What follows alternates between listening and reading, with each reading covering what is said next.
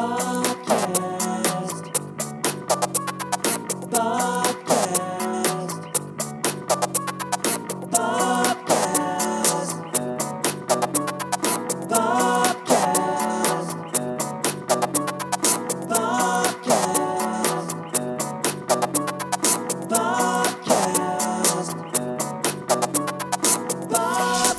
evening, ladies and gentlemen. Welcome to another episode of the Bobcast. With you, as always, is Bob, live in the lounge, staring at the Ouija board. Today is Groundhog's Day, 2024, and Punxsutawney Phil, he comes out and he says that uh, winter's going to be six weeks short, huh? We're going to be short.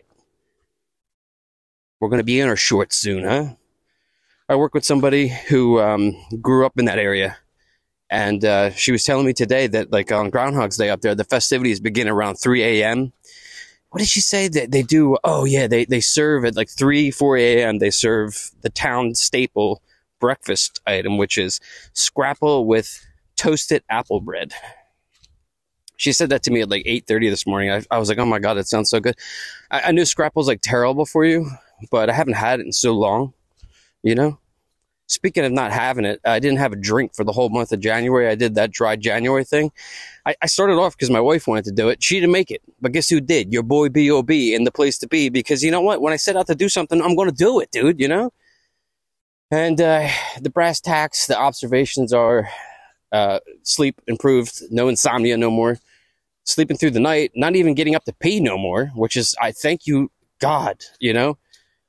If you got if you got if you're a male out there and you wake up like 2:33 a.m., go out to the stool, go to the vitamins section, and in the vitamins section, ask or find saw palmetto. It's a great little vitamin. It does lots of things, but one of the things it'll do is ease your prostate. You know, and then you could just relax and sleep. You don't got to wake up at three and do that like Yoda dance to make yourself feel like you got to get back to you know to bed oh, it's the worst feeling in the world. It's the worst that I didn't wear the right shoes, and I just, yeah, I just screwed these up pretty good, damn good, didn't I? Uh,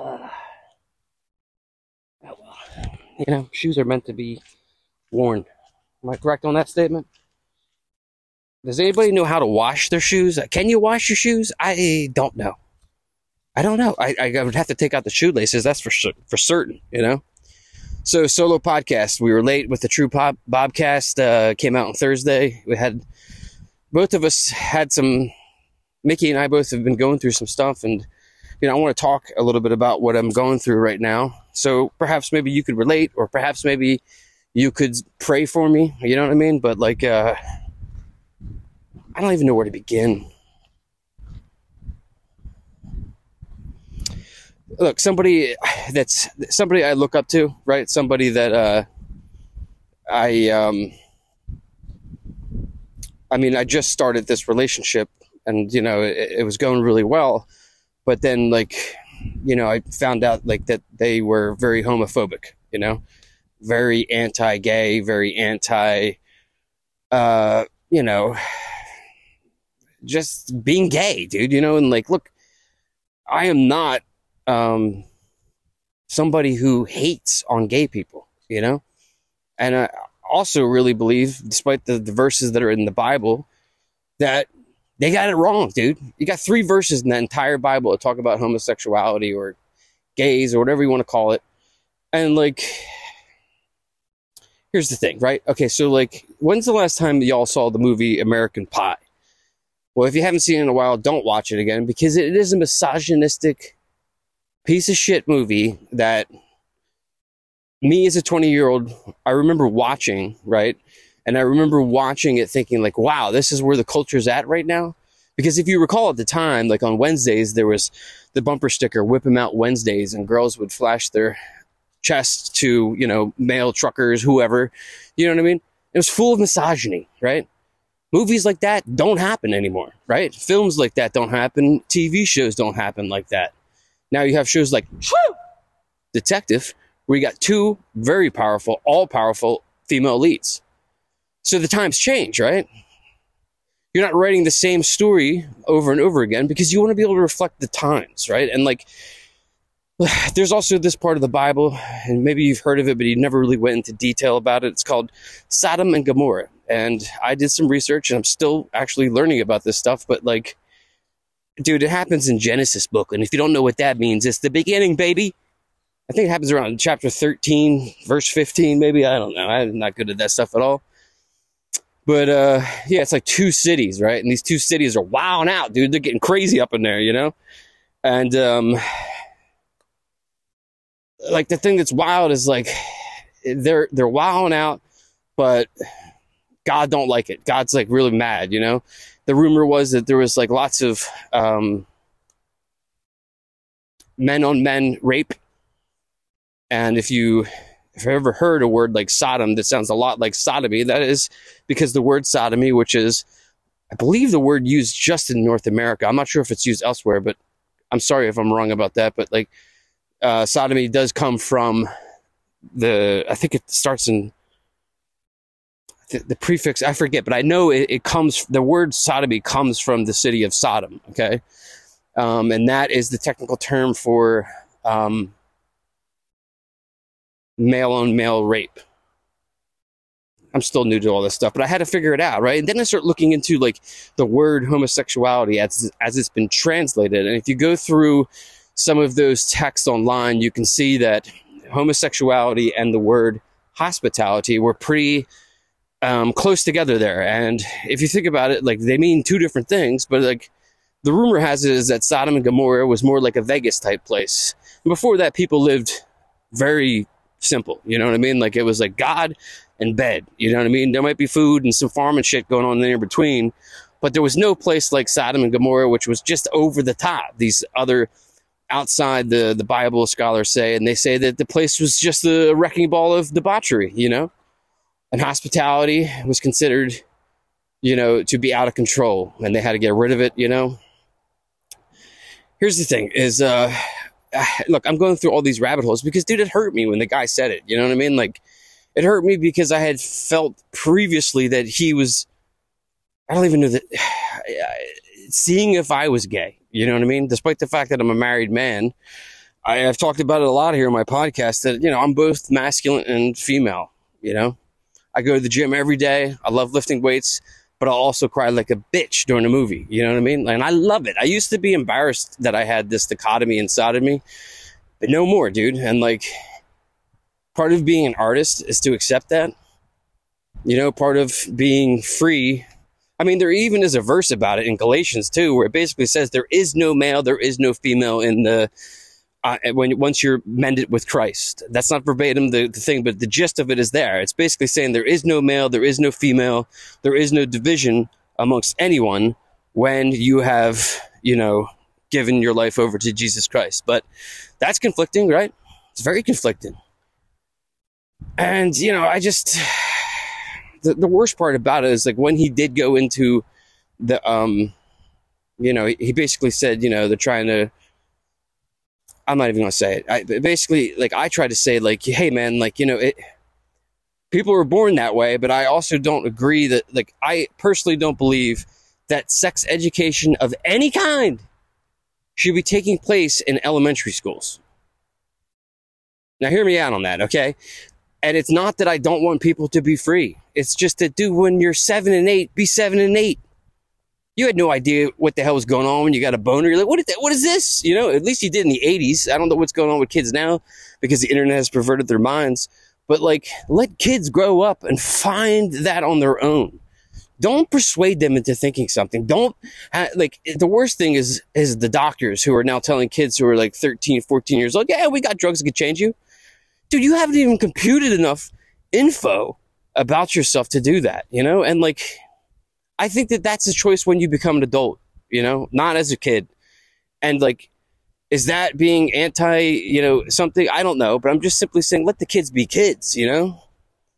And I also firmly believe that, like, when you die, you know, like when your soul is taken from this sack of skin and is removed from this plane of existence and thrusted through the tunnel into this new realm, which some call heaven, which I'm going to call home from now on, is that when you get there, dude, you don't got a dick. You don't got a vagina. I'm sorry. I just, I never, I don't even think that the, the Bible ever really talks about like what happens to us when we're up there. Like, what are you going to go look up your wife and go out on a date? No, dude, I see it more complex than that. And it's very hard for people who are narrow minded to see your soul as, imagine having no consciousness, right? You got no consciousness at all. You have no inner dialogue. You got no thoughts. Sounds like a vacation to me, you know?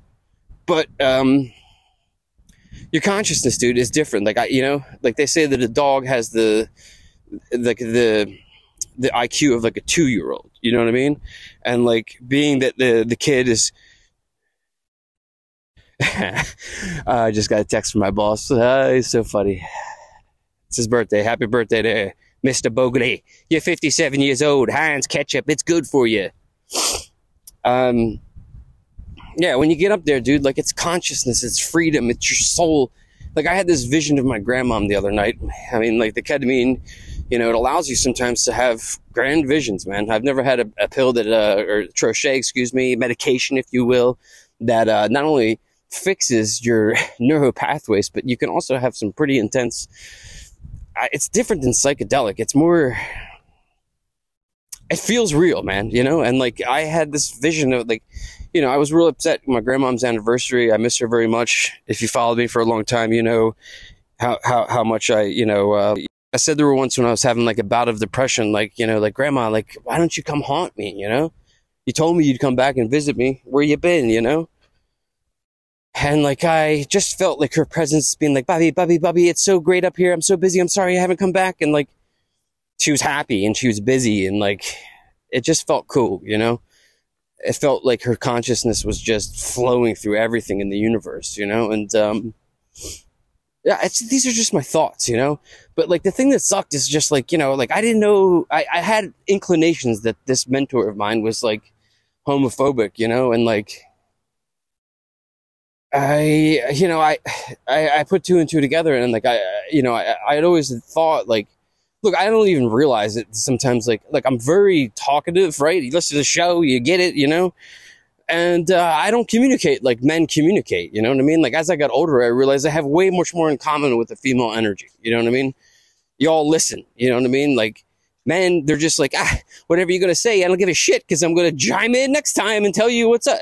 Like I've been interrupted so much during dry January, by the way, because when you ain't drunk, you ain't interrupting nobody, but when people are drunk, especially men, Christ, you can't get a word in, dude. You can't get a word in over there. You know what I mean? Like, so, you know, I mean, I just, I, I was so upset, dude, because I didn't like say, like, dude, like, my brother's gay. I am pretty much demisexual. I mean, like, I'm not attracted to men, but like, I'm attracted to the boldness and the, creativity.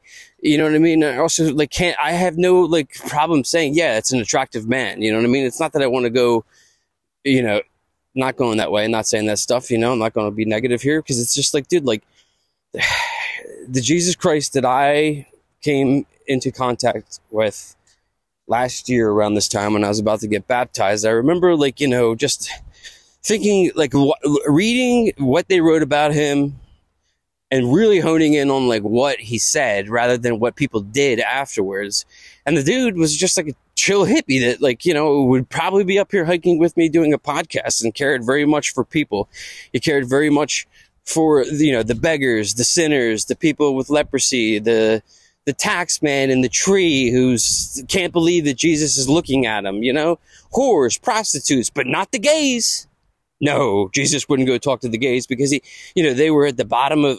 Come on, dude, think about it. You know what I mean? He totally would have. He also says to his apostles before he dies, um, love everyone as I have loved you. You know, I didn't hear any buts in there. You know, and like, this isn't something that I like learned. This is something I felt since birth, dude. And here's the deal: it's like there's lots of religions out there, right? And there's lots of people who practice religions and they don't back up their work. They don't actually do it. So I've been looking at different things. And one of the aspects that I really thought was cool about Judaism is that they actually get out there in the world and they have like tasks and assignments. You know what I mean? They gotta be a good person in the eyes of the Lord, you know?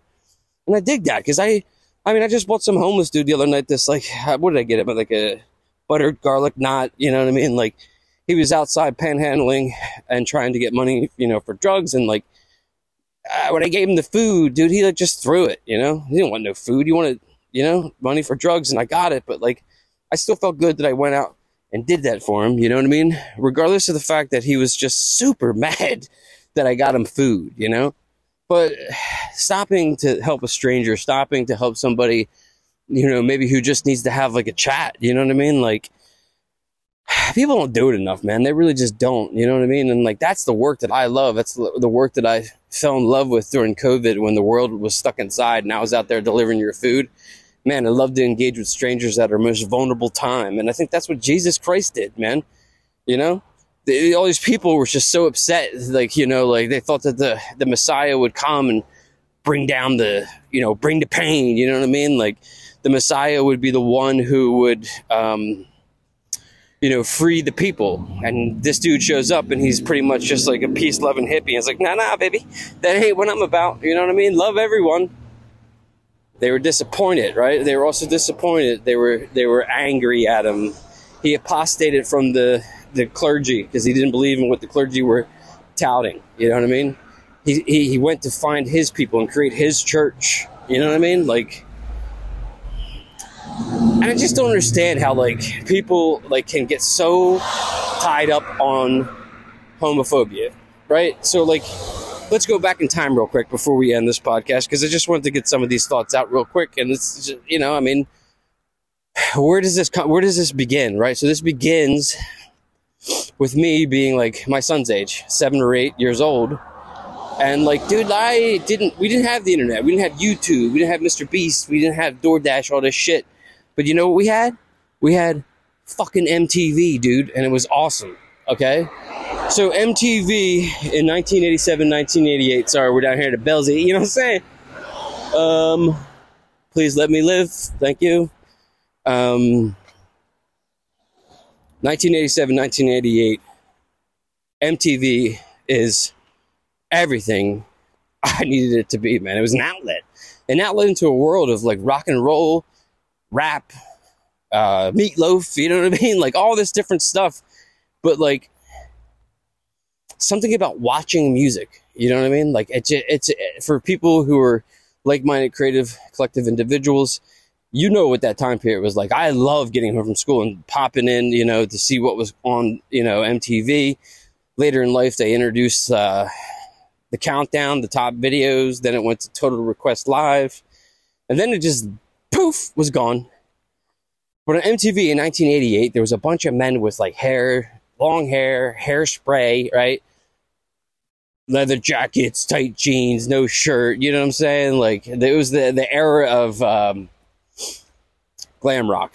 And it didn't really. I, I, couldn't get behind the glam rock because I couldn't feel it. But then all of a sudden, there's this guy named Axl Rose, and he's in this band called excuse me, Guns N' Roses is an album called Appetite for Destruction and they got a couple of videos out and like dude i was i was in baby i was in.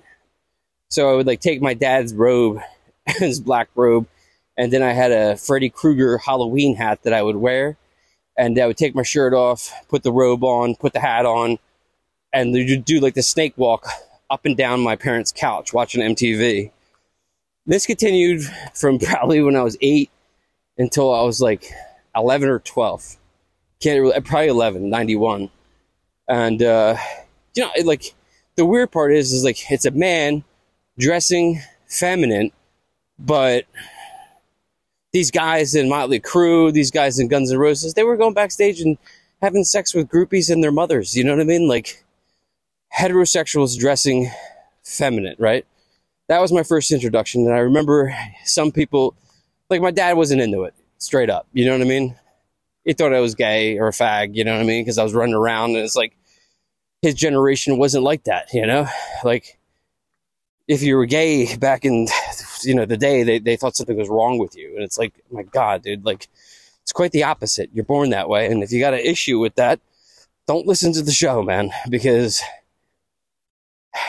I mean, like, my brother's born in 1987, right at the height of that uh, MTV craze. And like, I noticed like right away that my brother was different, you know, like, mean, as a baby, yeah, but then like when he gets to be four or five, he was inquisitive, sensitive. He walked on his toes. You know what I mean?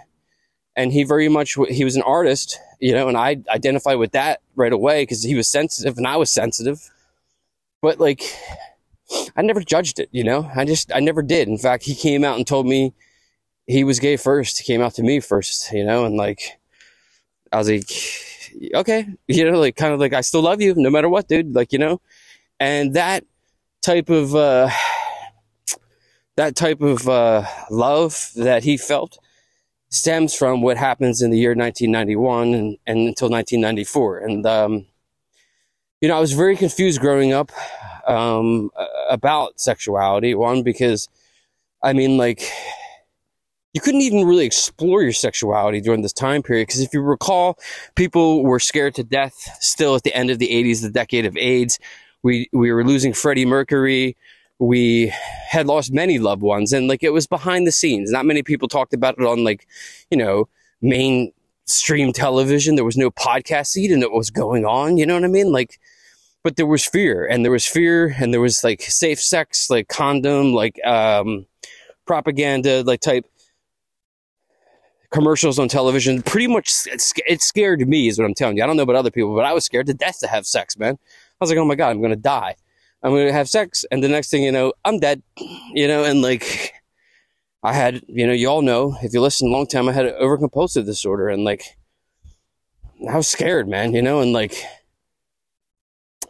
I also could, you know, like, I was so curious as to like what it meant to be like gay because like Freddie had died and then like you know Freddie was out but like they, people didn't talk you know what I mean? Like it it was just such a swept under the rug period you know? And like my generation coming up the ones the ones born in like the the 80s and 90s dude we start to feel everything whereas generations prior you know, like their grandparents would even tell them that they love, they were loved, you know, they're hardened individuals. And now here we come starting to feel shit, right? Then all of a sudden out of Seattle, Washington, there comes a three piece band called Nirvana. And this dude's voice is the most crazy thing I've ever heard in my life. And he's like, what, five, eight, something like that. You know what I mean? Like little dude, blonde hair.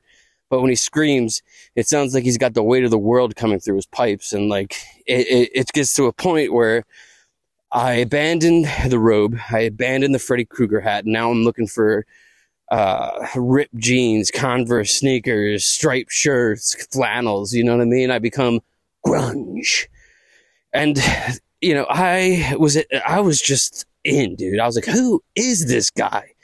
You know, and like the thing that was wild is like you didn't have Instagram, he didn't have TikTok, he didn't know anything about these guys, and you only maybe you saw some interviews on MTV at the tenth, excuse me, ten minutes of the hour. There'd be doom doom doom, uh, be uh, yeah, behind the music, I think it was called, or Kurt Loder was the host, and it would go doom doom doom, and then he would tell you what was what, right? And there'd be sometimes interviews with Nirvana, and you know, sometime after Nevermind pops, Kurt realizes he's in a position similar to John Lennon, and he decides to let everybody know that he's, you know, he does an interview in the in the magazine The Advocate, and when he does this interview, he lets everybody know, hey, I'm I'm not a homophobe like these guys that I grew up with in Seattle or in Aberdeen. You know, these truck loving dudes, you know, like wood manly men.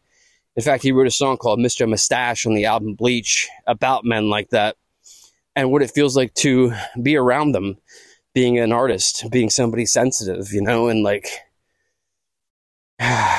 man, dude, like, you know, then he starts to tell, t- talk about like, you know, being an advocate for, um, a, a band called uh, Girl Riot, you know, lesbian punk rock, gays, you know, and being open towards it. Then he starts to wear dresses on stage. I've never seen a man wear a dress on stage. And like, I was scared because I thought, oh my God, if my parents see this, they won't let me love Nirvana no more, you know? But I loved it, you know, because it was like he was like giving the finger to like the the people who were so convinced that they were the right species, you know, the masculine man. And you know, then uh, around that time, I remembered there was an individual in our school. His name was Mark Kamei, and he he was gay, but he did this performance once. It was sold out in the auditorium and it was a gong show type battle of the bands event. And he got up on stage and danced in these like ripped jeans that looked like the Def Leppard Hysteria jeans. Or pour some sugar on me, you know what I'm talking about. And he did uh like a virgin, I think. And the place went wild. But I remember thinking, man, he finished his performance. People were screaming bad shit at him, you know, get off the stage. But he did it effortlessly and he did it fearlessly. And then, you know, Kurt dies, man. And then I got no clear, like, path for a while, man. I was just really depressed, you know. I had lost my childhood. Oh my God, I just got so muddy. I lost my childhood uh, idol, you know. He was gone and he was gone forever, and I was barely, barely through puberty, you know. And dude, it crushed me, man. It it crushed me, you know. Like he was gone, but the lessons I learned from him, I took with me, you know. I took with me through my band, my 30s, and now into my 40s. And look, man, the thing is, is like, God loves everything, right? I mean, like, God made us all. I've been telling you all about that. Is God's the creator, you know? Yeah, sometimes like something bad happens to somebody because not all art is great. Sometimes art comes out looking awesome and then it takes on a life of its own and it gets dark. You know, and that's just the way it is, dog. You know what I mean? Like, but yeah, I was hurt. The mentor did this. It made me question myself and question my role in this uh, new mentorship and where I was going. But I'm still like, you know, praying on it and like trying to figure out like how to combat that type energy because also it's like this person like his like one time like I arrived to our meeting and I had like a pink shirt on and like I had these matching like headphones and like I just remember I feel vibes, dude. I feel vibrations. I remember the mentor just being like, "What are you doing?" you know, and like I don't know, you know, it's just it sucked.